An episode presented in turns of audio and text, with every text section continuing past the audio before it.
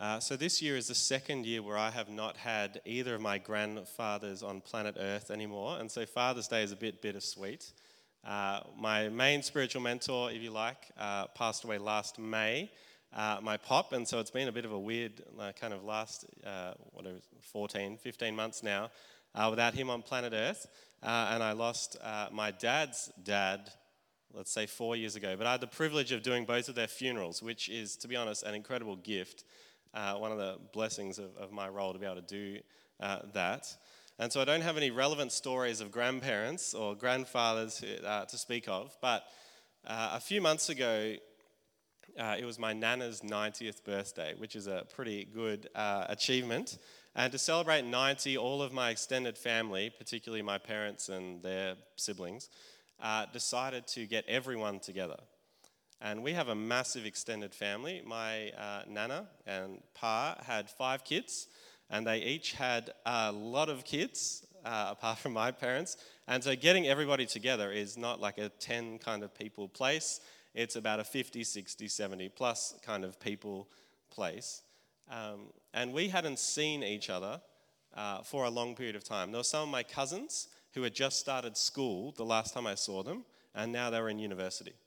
So it had been 20 years, right? Or less than that.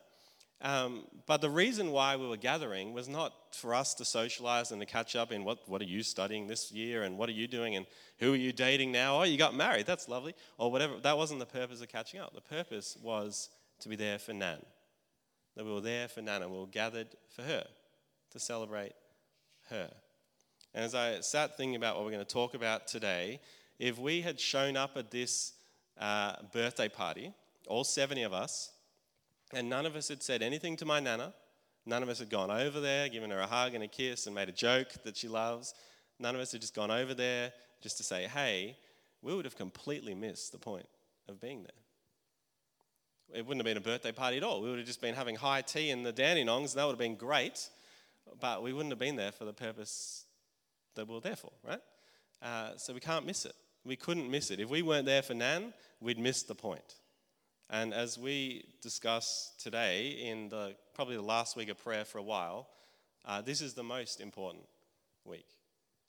And I'd strongly urge this is like you go into an art gallery to look at one piece that was from like the 1700s and you just miss it because of the line and you just feel so depressed the whole time you're traveling around the world after that, right? So don't miss it what we're about to talk about, and that is simply this hearing God through Jesus. We've talked about hearing God in all sorts of ways through God's word, through creation, we've talked about it through music, uh, but this is really where the rubber hits the road. And I want to start this morning with a, uh, with a story. There's three guys that go up a mountain with Jesus Peter, James, and John. There is, there is main three people, uh, and they go up a mountain and they go up there to pray. So at least it's in context today. So they're going up there to pray, and as they're walking up this mountain, Jesus' face changes. The appearance of his face changes, and his clothes become as bright as a flash of lightning. And then two guys show up Moses and Elijah. And it's significant, Moses and Elijah, because in the Old Testament, the people heard from God through the law. So Moses is there, they're going to hear from God, great through the law, but they also heard from God through the prophets. There's Elijah. So here we've got the law, the prophets, Everyone who's heard from God, we're going to listen to these people. That's Peter, James, and John's idea. Great. Everyone's here, right? And they spoke about Jesus leaving, which is a weird thing to talk about, right? And Peter and his uh, friends became very sleepy, which I don't know about you. If I've just climbed up a mountain and I've been talking for a while, I'm probably a bit sleepy too. Um, and they saw uh, Jesus' glory and they become fully awake, and there's these two people standing around him, right? And as the men are leaving Jesus, so they're not hanging around, Peter said, You know what? It's great for us to be here. We're kind of in the upper echelons now of the Hall of Fame. We should set up some tents because we've got to celebrate this. Like, we can't come down. We've got to stay here for a while, have a little spiritual retreat. We've got Moses and Elijah here. Everything's going great. Um, but they leave. And then a voice overshadows them. And this is what the voice says, and it's God speaking. A voice came from the clouds saying, This is my son, whom I have chosen, or who I've loved. Listen to him. This is my son whom I have chosen. Listen to him. It's significant because the people were used to listening to Moses and his laws or listening to the prophets. Well, they didn't really listen to the prophets, but that was the intention. Um, and so they're used to listening to Moses and Elijah, and then all of a sudden they've gone, and all that's left is Jesus. And God says, Listen to him. He's my son.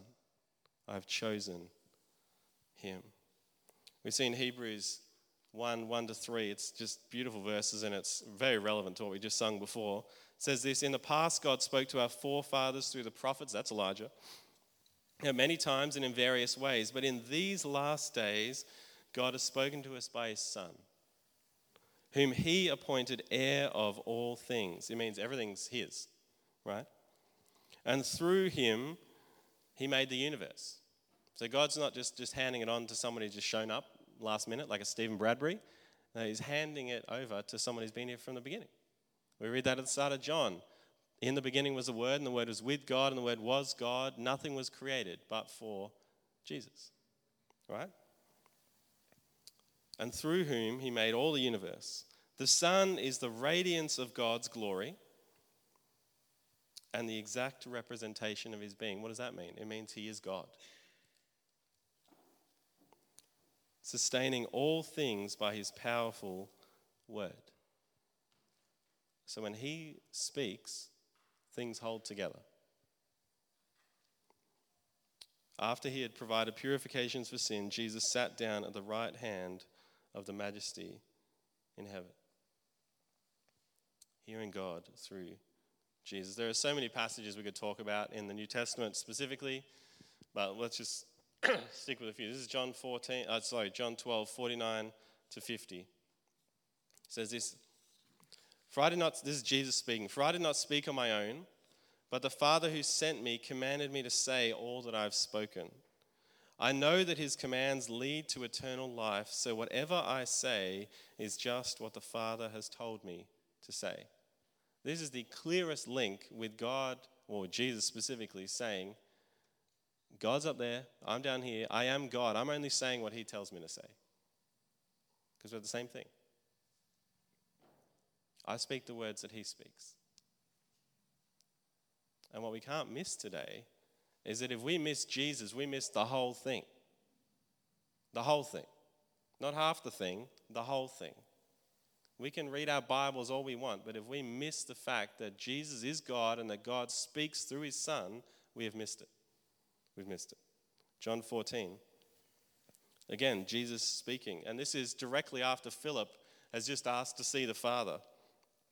Jesus speaking, Don't you believe that I'm in the Father and that the Father is in me? The words I say to you, I don't speak on my own authority. Rather, it's the Father living in me who is doing his work. Believe me when I say that I am in the Father and the Father is in me, or at least believe on the evidence of the works themselves. Again, he's linking himself. Me and God, we're one. We speak the same language, we look the same. If you want to know what God is like, look at me. John 5. So, because Jesus was doing these things on the Sabbath, the Jewish leaders began to persecute him. In his defense, Jesus said to them, My Father is always at his work to this very day, and I too am working. For this reason, they tried all the more to kill him. Why did they try and kill him? Because he was claiming to be God.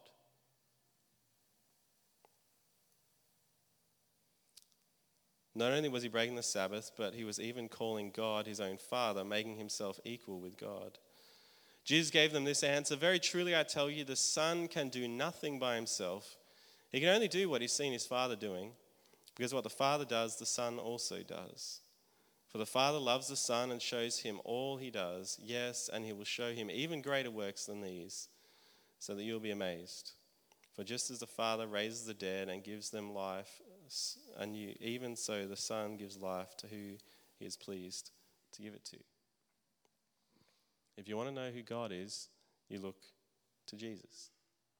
I don't know about you, but very often I do not read the red words in the Gospels.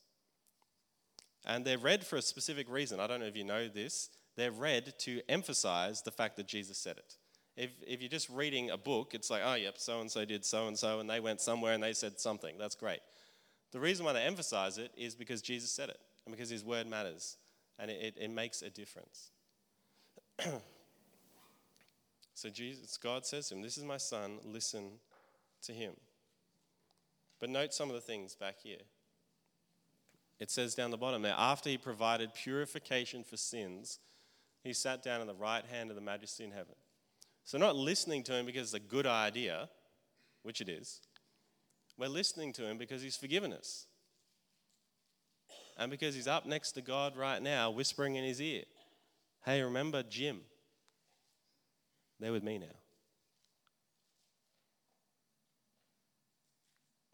Or you fast forward a little bit down here. Wherever it's gone.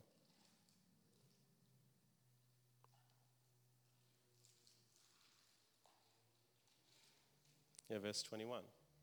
For just as the Father raises the dead and gives them life, so the Son gives life to whom He's pleased to give it. It's not just that He's forgiving us, it's not just that He's up with God now speaking into our heart, into God's ear. He raises the dead. And He gives life to whoever He pleases to give it to. God says, This is my Son, listen to Him. Listen to him.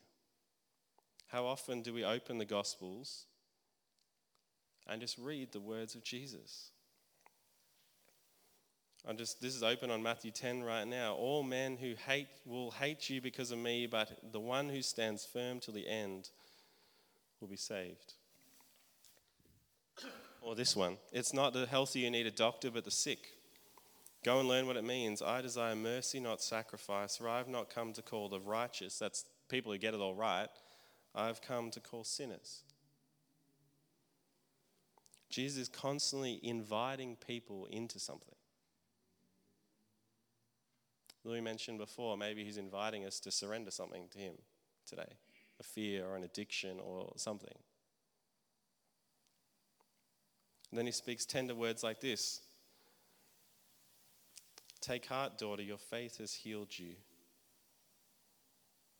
Or when, or we, when he enters a home and everyone's playing the funeral procession, he says this Go away. The girl's not dead, she's asleep.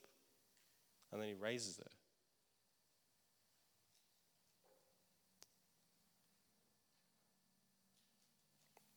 Probably the thing that we can't miss the most is this truth, though. It says, For in Christ all the fullness of the deity just means God all the fullness of God lives in bodily form.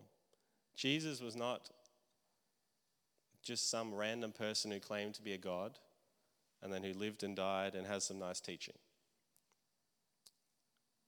Jesus is God.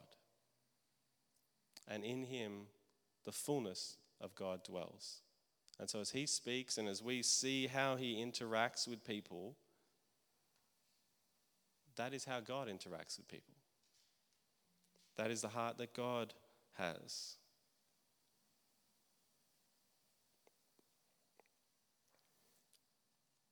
Let me close with this. It's in Colossians.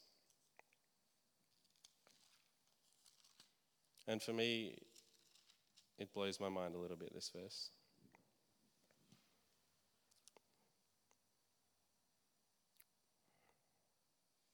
This is Paul speaking. I have become its servant that's the servant of the gospel. By the commission God gave me to present to you the word of God in its fullness. The mystery that's been kept hidden for ages and generations, but has now been disclosed to God's people. To us, God has, give, has chosen to make known among us the glorious riches of his mystery. It sounds like a national treasure movie, right? Sounds like we got all this, there's a map to a treasure. And it's going to be great. And here's the treasure Christ in you, the hope of glory. It says up there that God's fullness dwells in Jesus. And all of a sudden, right here, it says that Jesus dwells in us. It's hard to comprehend. But as we think about prayer and as we think about a conversation with God, we're not talking to a God in the ethos. We're not even just talking to a God who wants us to hug trees or listen to nice music. We're talking to a God who lives within us. A God who goes where we go. A God who sees what we see. A God who invites us into a deeper relationship with Himself. Not a God out there somewhere, but a God here. It's not that we're gods at all, we're not. But for some weird and wacky reason, He loves us so much that He didn't just exist and die and rise again, He came to live within us because He wants a relationship with us. And so, as we think about prayer as a conversation with God, we're invited by God to have a conversation. We're invited by God to a relationship. We're invited by God not just to keep some nice rules or to listen to an angry prophet yell at people. We're invited to know that we're delighted in enough that God would dwell in us. And that where we go, He goes. That when we're in the boardroom and it's stressful, that we don't just have to pray to a God somewhere who may care. We can know that the God who loves us so much lives within us and cares so deeply. And cares so deeply.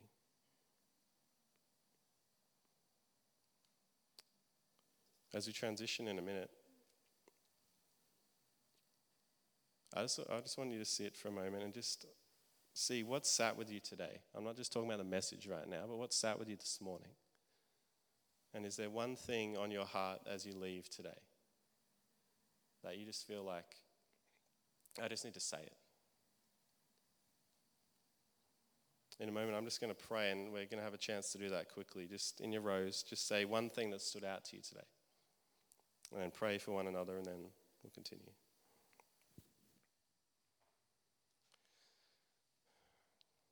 Father, I thank you that you are a God who gives good gifts to your children. And the end of that verse is that you're a God who grants the Holy Spirit to those who ask. And what is the Holy Spirit? It's Christ in us, the hope of glory. Father, that you weren't just God in a bod on planet Earth, but that you decided to dwell within us.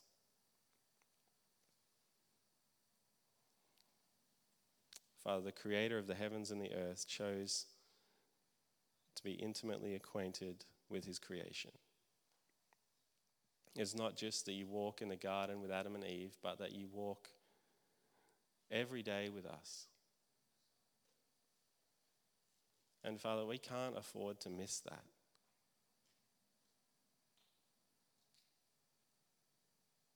Because that does change everything that if the Son of God lives within us, the anxiety, fear, addiction, depression, struggles at work and relationships, all that stuff just fades away. To the knowledge that the God who created it all lives and works and walks with us. And so, Father, whatever encouragement we have today, Help us be humble in one sense, knowing that we don't control anything, but help us be overjoyed in the other to know that the one who does loves us so intimately that you want a deep relationship with us. And you'll do whatever you can, whatever you have to to do that, even if it means dying and rising from the dead. Help us not to miss this week, Lord, as we open our Bibles. Help us open it and read about your Son. Because if we want to know you, the best way is to get to know your Son because you and your Son are one.